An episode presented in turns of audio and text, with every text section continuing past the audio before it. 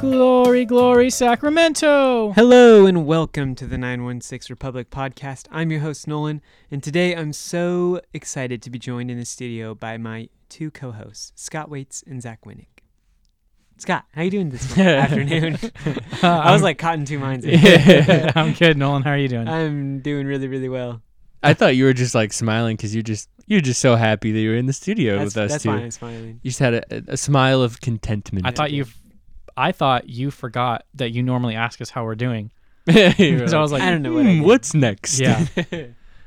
Um. Well, My butt hurts. yeah, we just recorded a, an interview with Matt George. yes. Uh, and that's gonna be what you listen to today, where we talk about uh, the end of season superlatives part two. So we wait, talk wait, about. wait, wait, wait. We need to back up and explain who Matt George is. Oh, we will. Uh, Okay, okay, I, okay. I'm just yeah. So you'll do that in a second. Okay. So we talk about uh, defender of the year, midfielder of the year, and team MVP. But Nolan, who's Matt George? Matt, Yeah. Matt George is uh, genuinely one of our favorite people in the world. a beautiful soul. beautiful man, a beautiful soul. We talk about him all the time, and he's just great. He's also uh, works for KHTK.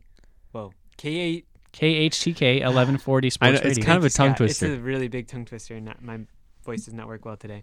Uh, yeah, he works for the sports radio station in Sacramento. He covers the Kings. He has a podcast that uh, covers the Kings exclusively. I think they publish an episode every day. every every Monday through Friday. Oh yeah, my it's like a 30 minute thing every day. He's a legend. Uh, so what's that called?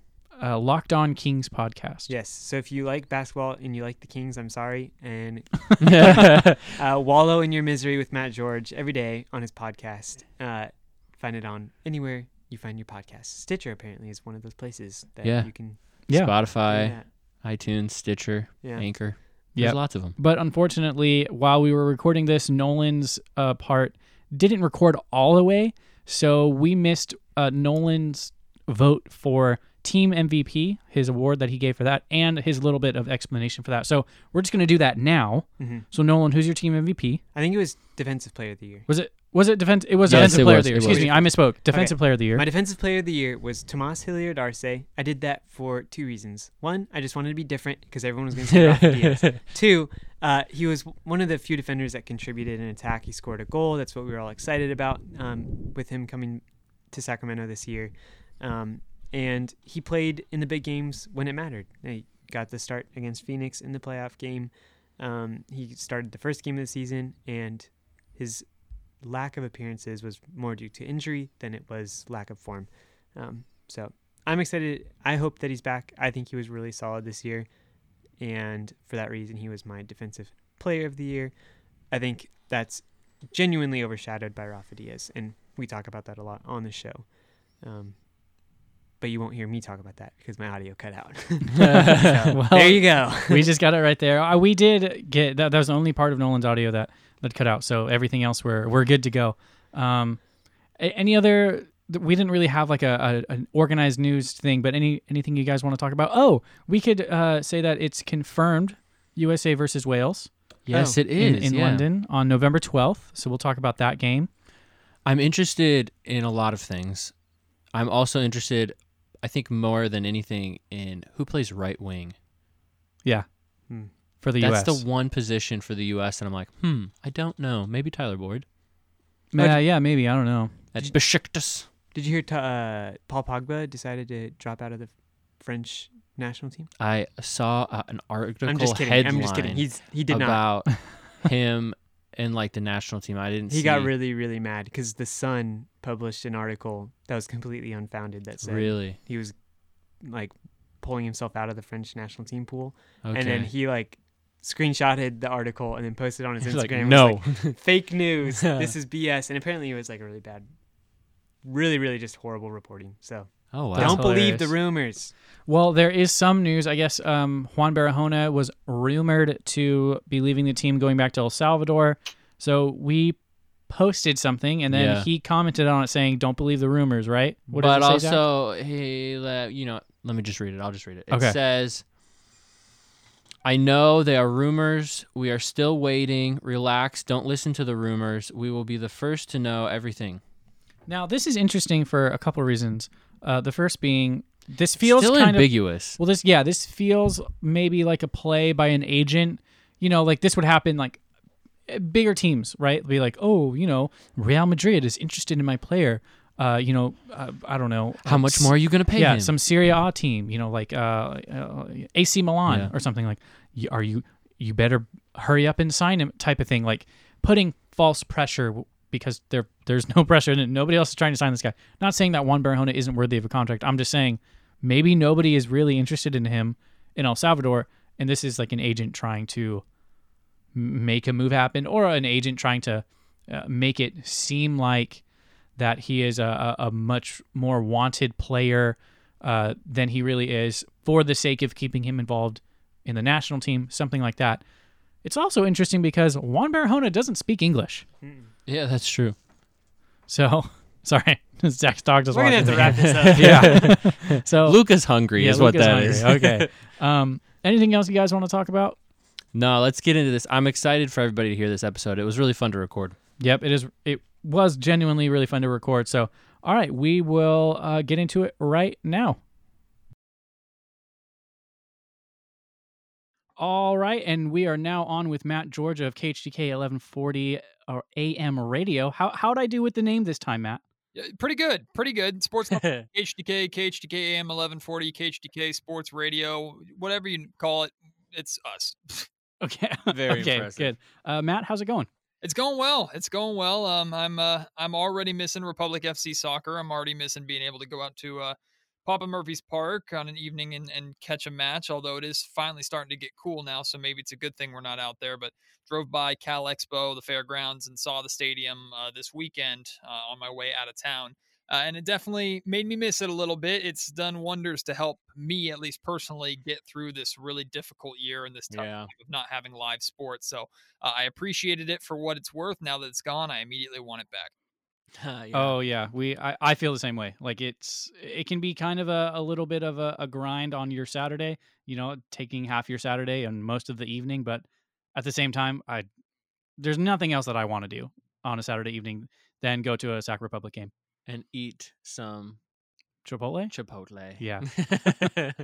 I'm missing those Chipotle burgers. Yeah. Chipotle burgers, burritos. Whoa, Zach just created a Wait whole second. new That would be thing. amazing. No, you're you're Chipotle burgers. going to a completely different restaurant. uh, all right. Well, we are going to get started with our uh, part two of the end of the season superlatives. So, part one, we did uh, most surprising, most disappointing.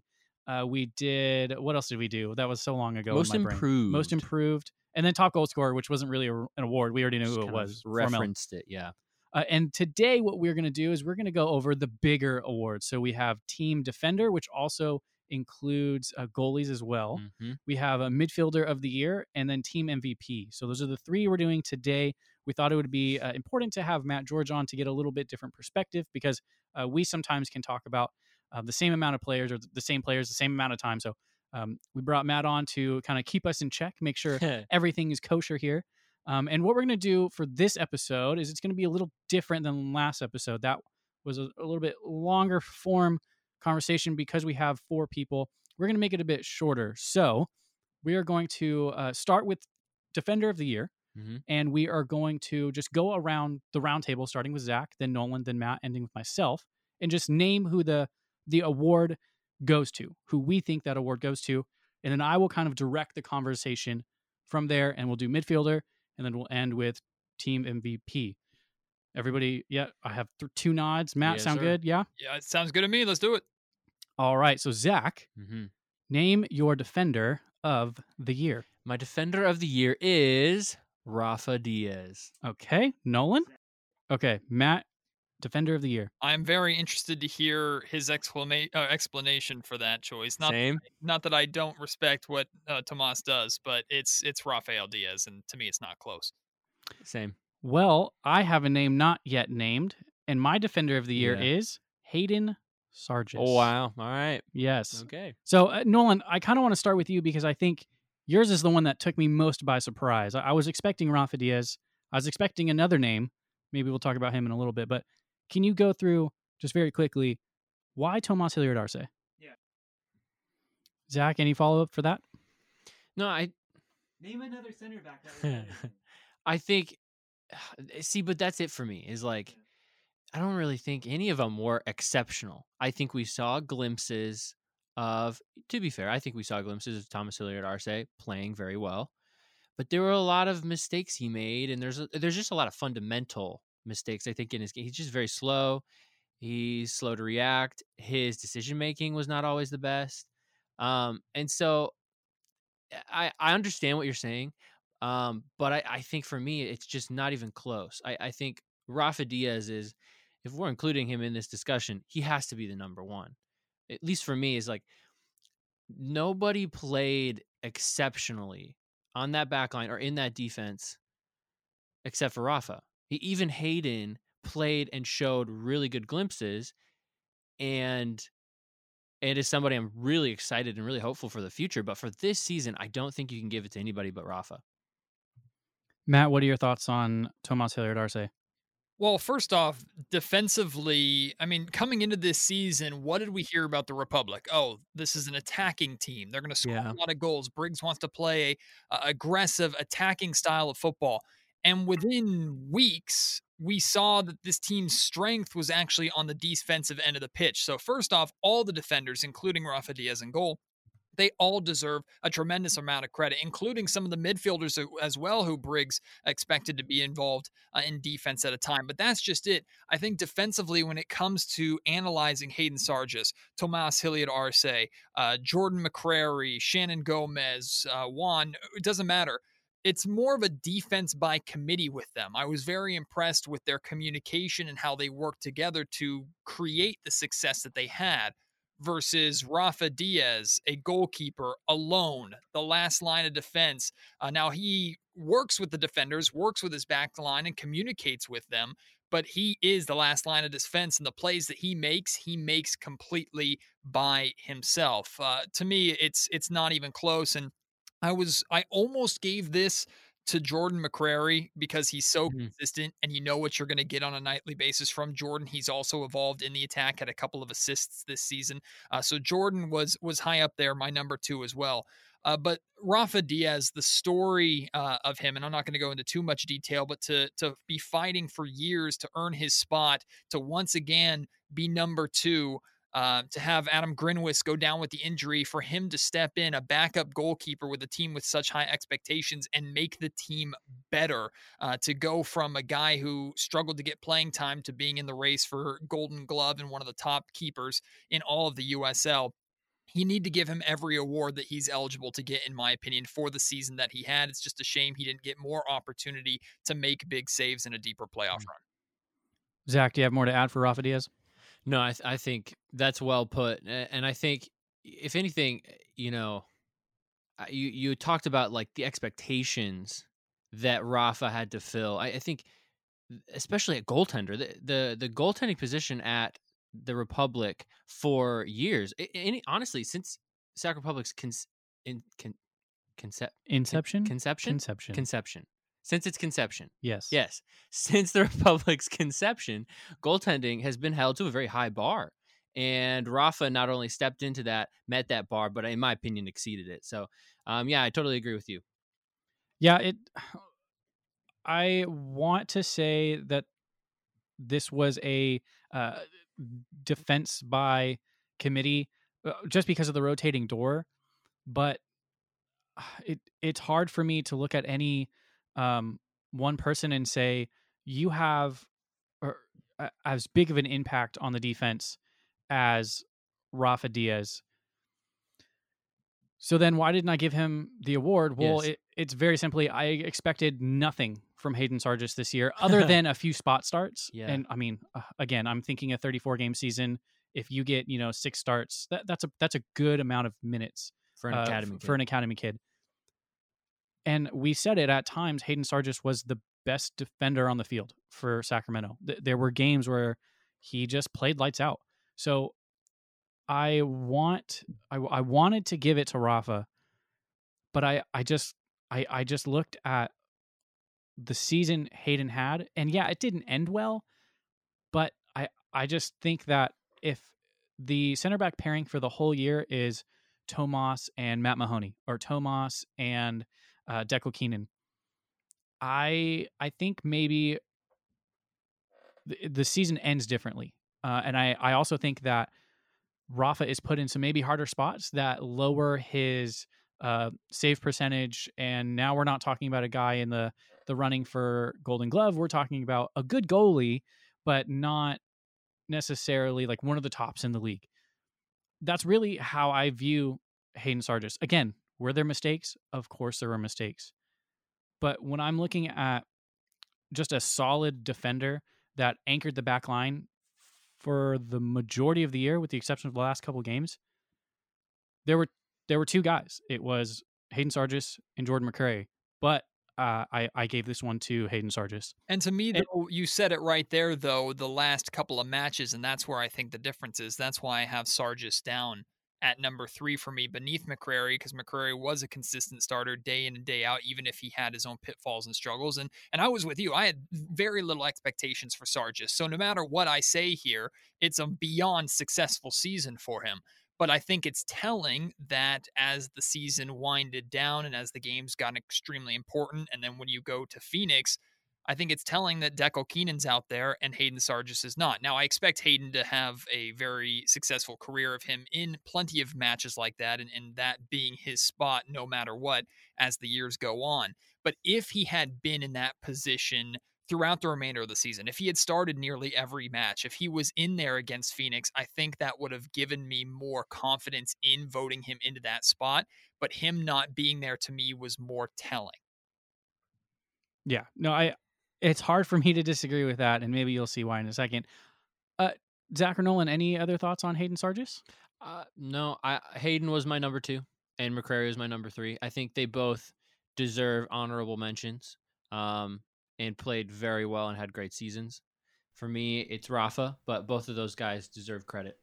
I agree. I think I was a little hard on Hayden Sargis last episode, um, but given my valuation of defenders based on their uh, contribution to the attack, like Hayden Sargis, that kid can pass the ball, and he can pass the ball in ways that just cuts through the midfield. I, I remember the yeah. um, the hockey assist he had against Tulsa mm. when he got it out to Barahona. Just ju- just yeah, a beautiful pass over the top of the midfield to Juan and Juan cross it in. So for that reason, I think Hayden's a really good shout. Yeah, well, okay, let's let's go to Matt first for some honorable mentions. Do you have anyone that we didn't talk about that you think should be at least in the conversation for Defender of the Year? No, I, I listed my other two uh, honorable mentions other than giving the award to Rafa, which was McCrary and Sargis. I thought Mahoney gave solid moments. I thought Dekel Keinan uh, stepped in and gave solid moments. If there was an award for just captain or not necessarily captain but but leader um i think hayden or not hayden um dekel keinan's up there for just the leader that he has been and you hear everybody just talk about how important dekel keinan has been uh tomas had some great moments as well uh so that's that's my honorable mention for me. But I do want to end on a positive, saying one more thing uh, about Hayden. One of the most fun developments that we've seen from him this season, and I think is really, really important.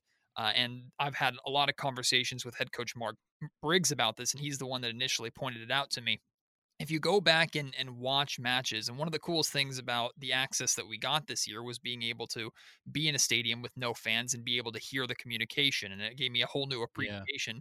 for what a captain does on the pitch, what defenders do, goalkeepers do on the pitch.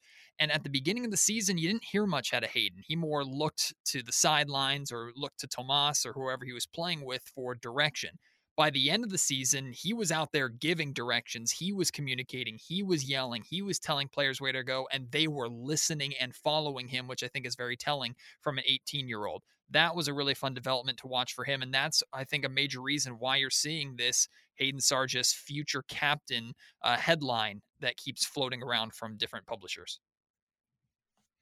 Hmm. Interesting. Yes. Um, Yeah, I, I don't have any other uh, honorable mentions. Everyone mentioned it. I it again, it. I want to say it's not this this year. Simply defensively was not a, uh, a defense by committee, but at the same time, oh man, I mean, Juan had good moments. Ash had good moments. Shannon had good moments. Uh, Nolan mentioned on the last show. Uh, you know, a player that he was disappointed in was Matt Mahoney, just because he didn't get the run that Nolan felt he should have. Uh, you know, so it it, is like I, it, it is frustrating that maybe there's not one defender that's like Exceptional. exceptionally and other than uh um some of the guys that we've listed they had very good years but i don't really think that any one particular person on this team had a bad year is there anyone yeah, uh, on the back line, you mean? yeah like Yeah. I, I i genuinely think this was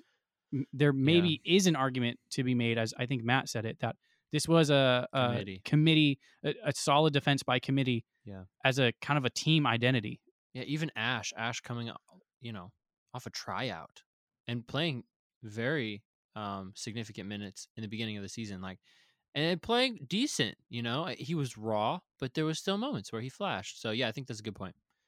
We should get on. Let's get on to the midfield. yes let's move on any any other zach nolan i don't think i got I'm to you. any other honorable mentions no Nope. I'm Nolan? said mine. We've- okay we've cool said yeah i did too all right uh, well we'll do the same uh, rotation for midfielder of the year so we'll go zach then we'll go nolan then matt and end with myself so zach who is your midfielder of the year My midfielder of the year is Drew Skundrich.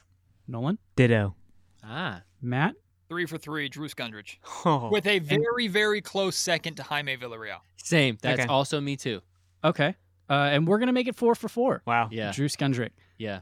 so matt we'll start with you what stood out to you this season about drew skundrich I mean, one of the things that I love about Drew, and it was made very, very clear during a preseason match against San Jose, but Drew's stamina is incredible, and his Oh, work yeah. rate is he, he runs the most miles of anyone on the pitch, and it's not close. He's involved in the attack, he's involved in the defense. But what really solidified this award for me, even though it's it's so important, but it's not necessarily part of the midfield position, it's the captaincy.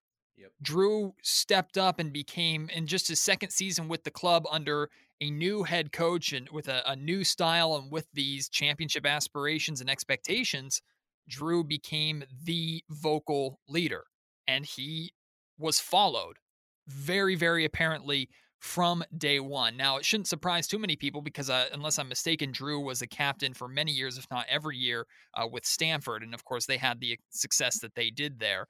Uh, but I was very impressed by Drew taking on that armband, uh, repping it perfectly. It's a shame uh, that he got hurt and uh, and missed a couple of matches because I have a feeling things might have turned out a little bit differently uh, had he been available for all those matches. But Drew, Mr. Consistent, you know what you're going to get out of him. He doesn't excel in one area in particular. I'm not going to say he's a phenomenal attacker, but struggles on defense, or he's better in this than he is at that. He's just a good all around midfielder. He's dependable, he's reliable, he's smart, he's a great communicator, and this is his award for me.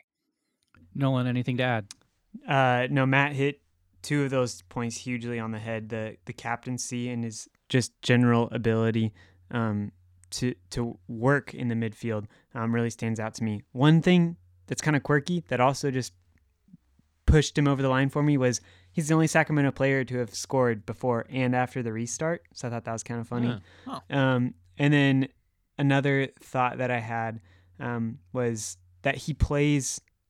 No, that's it. Sorry. Well, he was the only player to score before the restart for Yeah. Sac Republic. I know, but is Yeah. also the only one to score after. I think Okay. that was. I think that was part of the joke. It's Okay. a great Got it. stat. Okay, don't ruin it for me. okay, uh, Zach, anything to add? Um, I think well put, Matt. If anything, um, I think it was Matt. It was one of us that said it was close between Jaime and Drew. Yeah. and it was close for me as well. And I think honestly, a lot of that has to do with just hi- the ending of the season because he was out, he was injured, and Jaime was what we expected him to be. Mr. Consistent. That's where he played. That's the foundation of his game. And out of that, he then shows flashes of brilliance, but the floor doesn't take a hit when he does. You know what I mean? Does that make sense?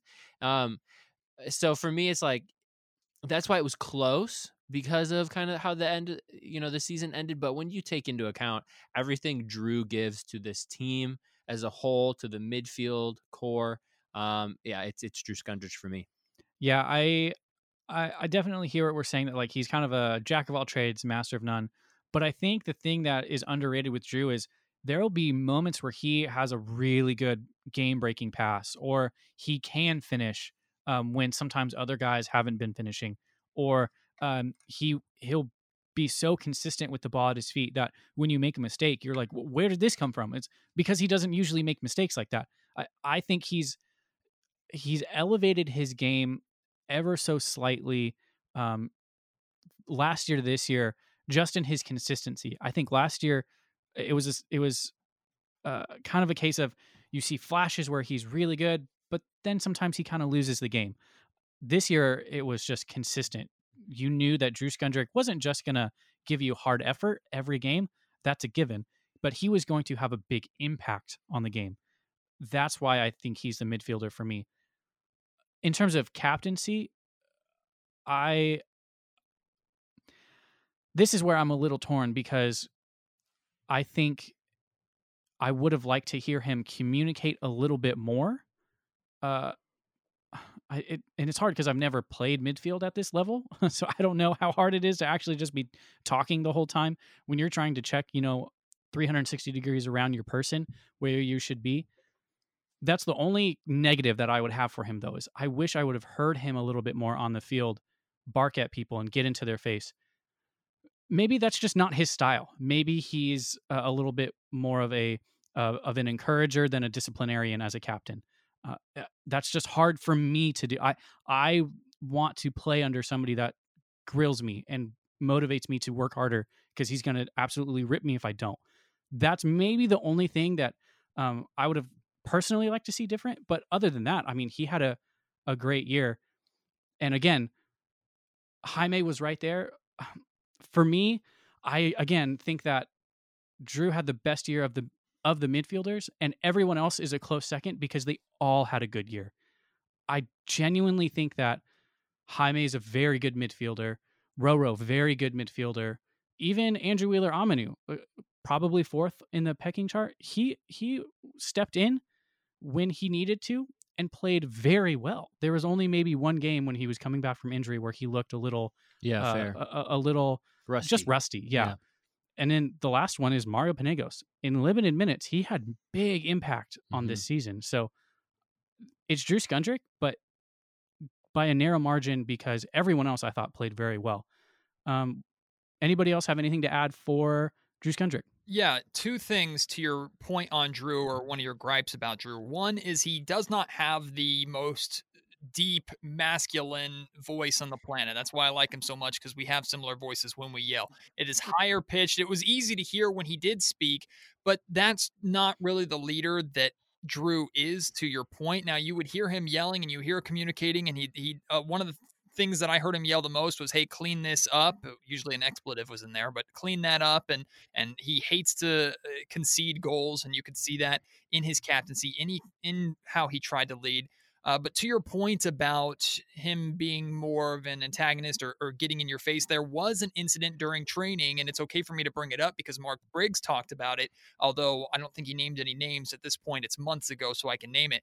There was an incident between Drew Skundrich and Derek Formella early on in the season during training. And this was at the time that the Republic were struggling to score. And Drew, as the captain, decided to hold the strikers and specifically Derek Formella uh, accountable for their struggles in training, their inability to finish. And that led to a, a scrap. And well, not really a scrap, that su- suggests they fought, uh, an argument between the two of them. And, and Coach Briggs talked about it after training. And he said, Look, I'm, I'm 100% okay with it. If that's what we need to motivate us, that's what we need. So it didn't necessarily work. It's not like the Republic scored six goals the next match. They continued to struggle offensively until they kind of got into a groove later on. But Drew did, at least in that moment, have the capability of stepping up. I appreciate that it wasn't during the pitch on match day with all the cameras on and everybody watching. It was privately in training. So the trust was there between all the players that that would stay in house. Yeah. Okay. So you know, maybe I'm a little off. Just in the in the post match press conferences, that's not the personality I got from him. But I again, I agree. You know, when we're in training, it's different than when you're out of training or Yeah. or not playing. You know, people can be the nicest people in the world, and then you step on the field and they're of the devil. Jekyll and So, Hyde. yeah. So uh, maybe I just misread that one. I'm usually pretty good at that though. So uh, that's great that um, s- he he has that in him. I wouldn't say you misread it though, because you're aware of his personality. I'm just saying there ha- there was an incident like that that took place in training. Does that incident is that incident more of a representation of who Drew is as a captain and a character than what we saw on the pitch for the er, the rest of the season? Absolutely not. So I think you you hit the nail on the head with your uh, assessment of Drew Skundrich's character. I'm just saying that incident has happened to where he is capable of being that when he feels he needs to be. And he's still developing as a leader. I think that that above all this, like as we see, I don't know that he's really set in his leadership style yet. You know what I mean? Like I think he's still developing as a leader. Um, and I think he, you know, to be fair, took a big step this past season. Um, uh, in contrast to the season before. Uh, but yeah, he's still developing, and and I think we're gonna. It's at least something to keep an eye on as we continue to go through next season of what leadership style he continues to kind of um, work from. So yeah, And if I can squeeze one more thing in here, and I know I'm talking a lot about Drew, but I wanted to make sure I mentioned it. Uh, one thing that makes I think Drew so successful, and one of the reasons why he got this award and got the captaincy is, and he fits really well in this system, to where Briggs expects his players to fill gaps when needed. For example, when um, he wants Hayden Sargis to drive the ball and get involved in the attack, a lot of times he would ask Drew to step back and kind of take that center back role for uh, a couple minutes or even 30 seconds until Hayden got back in position. And Drew was always willing and capable and able to do that. And that goes for attack and defense. So he just fit really well in the system. And I think that was very apparent in how he played. Yeah, I would 100% agree. Well, let's move on to the other guys that we briefly mentioned. Zach, you said that Jaime Villarreal was a close second. So talk about the type of year Jaime Villarreal had. um, and I talked about it a little bit. Jaime is Mister Consistency, and that is what that's what makes him so great. And, and he's not somebody that's gonna give you the work rate that Drew Skundrich can give you. There's there's not many who can. um, Drew is a marathon runner out on that pitch. Um, but Jaime, just again that that foundation of play that he works from, um, and then out of that, the ability to make a special pass, um, to take a special shot, and make a smart decision, um, is why he's I think a very significant member of this of this team and a very significant member in the midfield. Yeah, I would add to that the the criticism we had of Jaime Villarreal was he's not risky enough uh, in attack, and then he went around and scored twice as many goals this year in half as many games as he did last year. Um, and so I think that was a, a big development in his um, game compared to, to last year as well. So looking at the little things he's doing to improve um, and raise his game as a midfielder. Eh, Maybe that's just fluky. He scored one goal last year and two this year. So, you know, but he just, he Yeah. did. He would take the occasional shot instead of playing the safe pass. And I thought that was cool. But if a six, if a six, if a defensive midfielder, a six, scores four goals on a normal season, that's a good year for him. Yeah. As far as offensive production, in my opinion. Wasn't he hurt for a little bit this year? He was. I think he only had nine starts. Jaime? Yeah. No, Well, he didn't have that many starts. Yeah, I don't, I don't think so. Uh, Matt, am I off? Was was Jaime hurt at the Yeah. beginning of the year? Yes, He he, was. he was hurt at the beginning. I don't think he started nine matches. He might have played in nine matches, but when he did come in and start, especially his most notable start to me was when he filled in for Rodrigo Lopez after Rodrigo got the red card. Uh, that's when he played exceptionally well. And for me, with Jaime, uh, you mentioned his consistency. I think he is a, one of the most underrated passers on the club.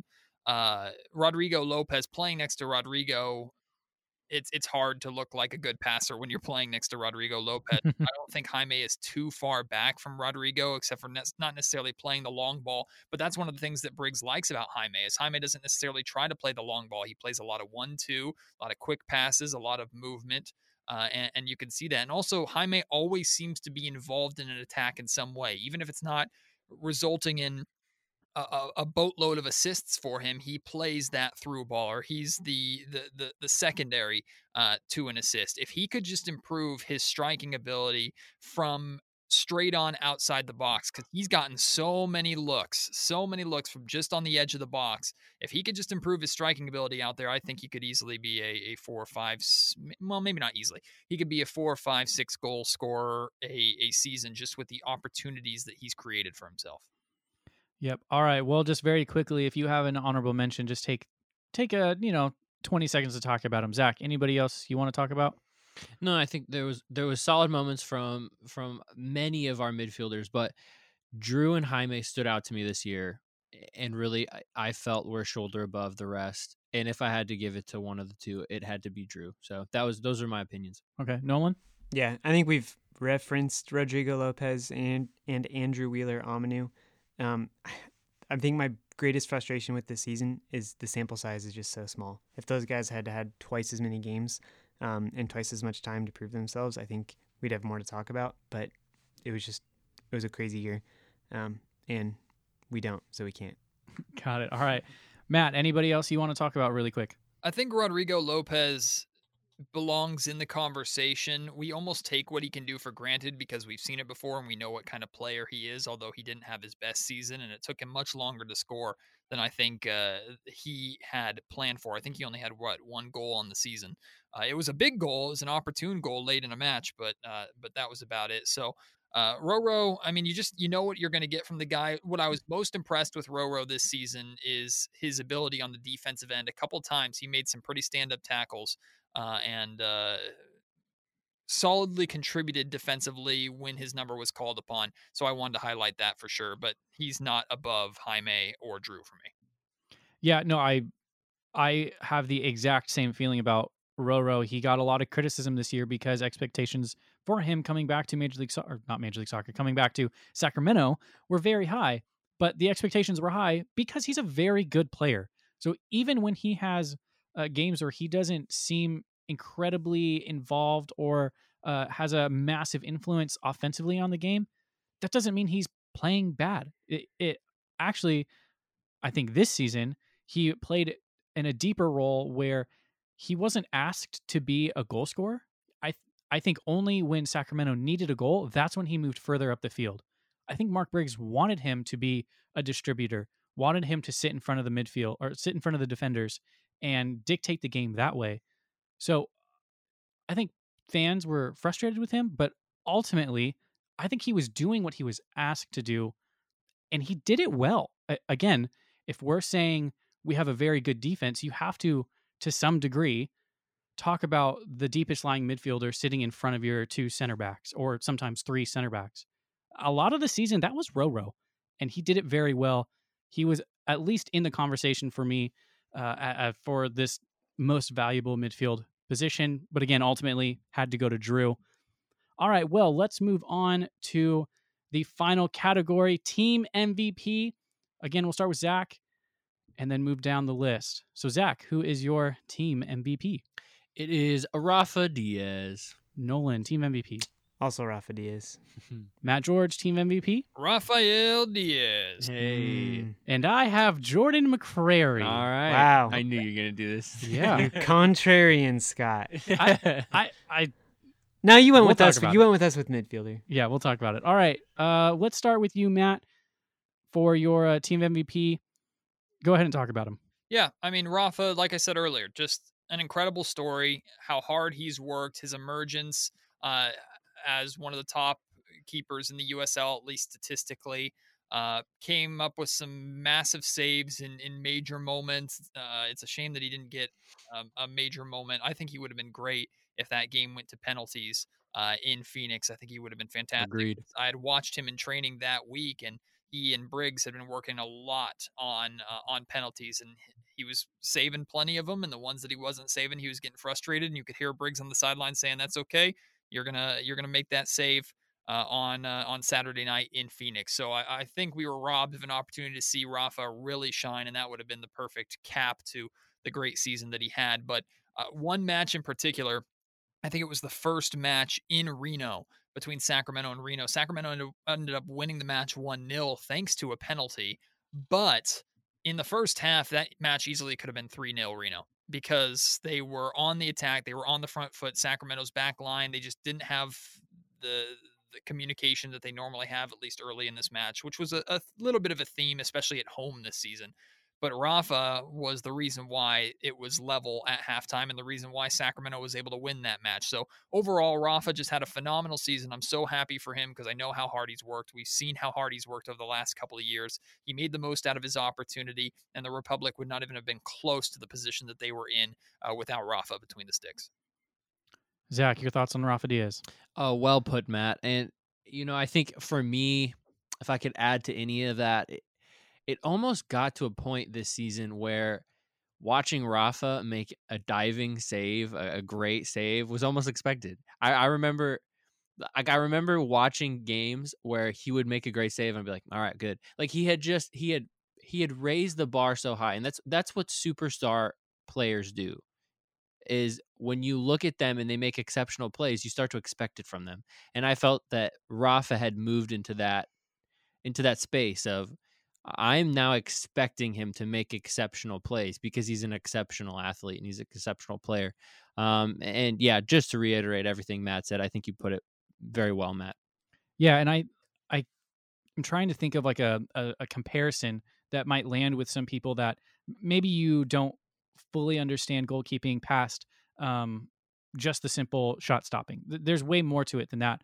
And the comparison I'm drawing is kind of the uh, the comparison between Rafa Diaz's season and uh, De'Aaron Fox for the Kings. Like he, De'Aaron Fox will just do something that's so uh, remarkable, but he does it so consistently. He consistently just like sprints past all of the players on the field, uh, on the field, on the on the court, and has a left-handed layup because he's left-handed.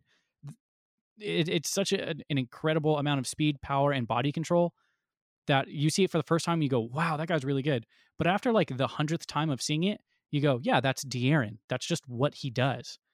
And that was kind of Rafa Diaz, as Zach was saying this year. He just regularly made the tough save. He regularly distributed the ball well. He regularly communicated well. He regularly organized well. And at the end of the year, you just go, yeah, that's Rafa Diaz.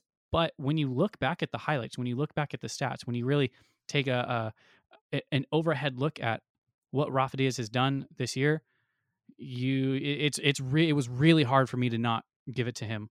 Uh, but he definitely is, I think, deserving of that award.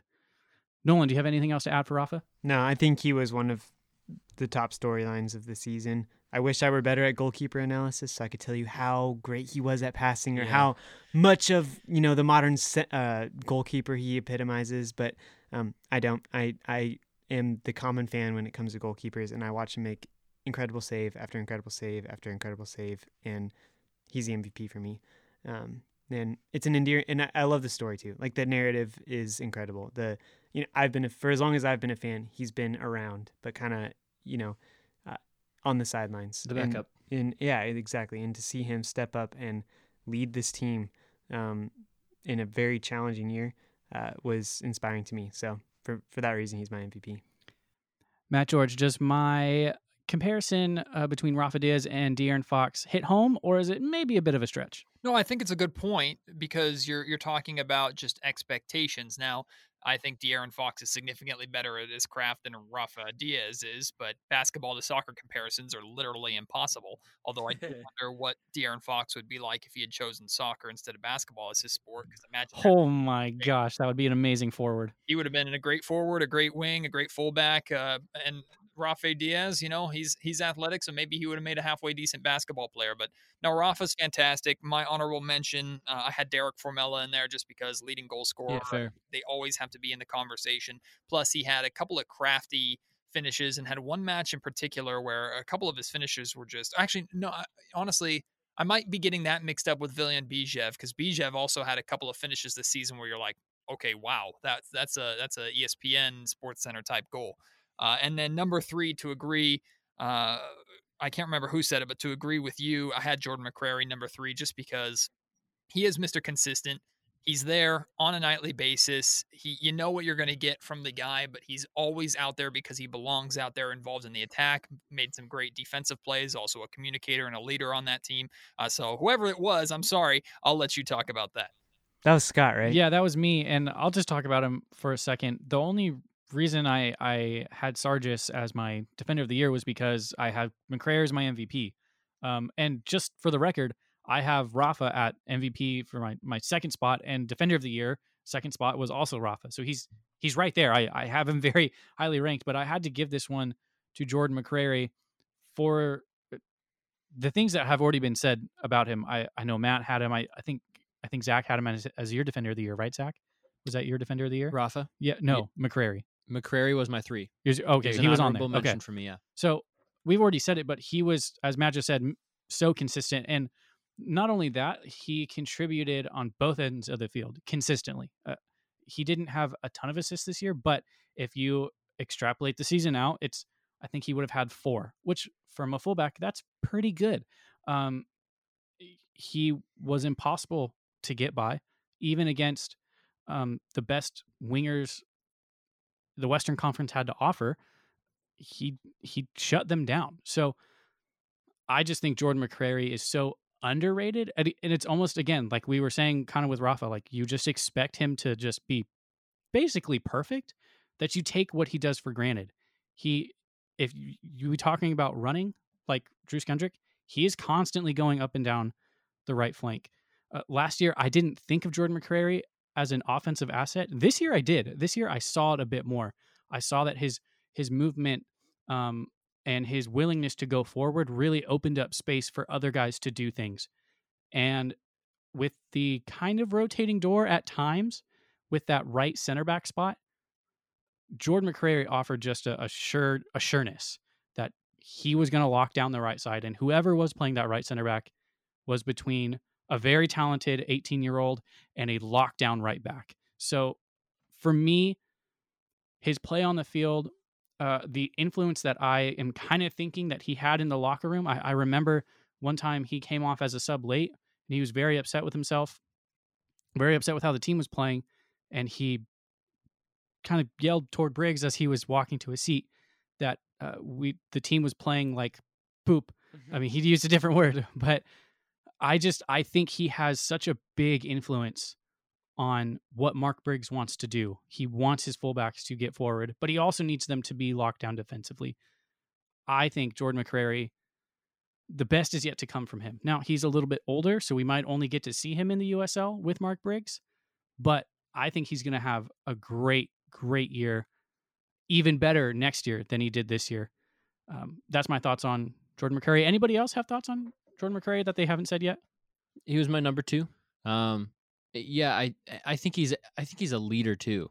I, and on that pitch is as he's not he's not a, he's not a young guy, but um, yeah, to to just like go off of everything you say, I agree with, and he's also he adds a veteran presence and, and a leadership element that that back line um definitely uh, needs, and and yeah, he's a great player. The best way for me to describe Jordan McCrary is out of everybody else on this roster, if the Republic were to put out their starting lineups like they always do, and usually the media gets access to it a little bit before they they post it publicly. If we all were to look at a starting lineup and the first thing we see is Jordan McCrary is not in the starting eleven, we're immediately asking, okay, what's going on? He has to be hurt. Something's wrong what's the problem. More than anybody else on the roster, I always check to see if McCrary's name was on there because he is out of everybody else. I expected to see his name on the starting 11 first, more than any other player on that pitch. And that's not to say he's better than all of them, but that just speaks to his consistency and what he provides and how important he is to the club to where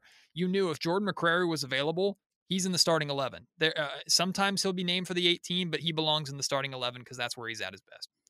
There were multiple times this year where I was watching Jordan McCrary play, and I just had the thought of you could be like a Pro Bowl free safety in the NFL because he just flies around, not even thinking about his own physical health, just going into challenges, uh, going up against guys that are much bigger than him, much stronger than him, and just not coming out like uh, the worst for the wear at all. Hmm. Uh, Getting elbows in the face and just being like, "Yep, th- this is fine. I'm I'm tougher than you. That's how he plays. He plays tougher than everybody else on the field. I think part of the reason I gave him this award is I just super respect the way he plays. He's not going down looking for a foul. He's not uh, going to be rolling around like like we see some players do. He, he plays the game the way I think I enjoy it to be played. That's I think partially why I also gave him this award. But Nolan, I want to go back to you really fast. Do you have any other honorable mentions before we get out of here? No, that I think we we've hit it on the head. Mhm. Quite well. And Zach, I think you said no. for. McCrary number two, Formella number three for me. Yeah. I, Matt, do we need to spend some time talking about Formella just because he does have eight goals? He is the leading goal scorer on this team.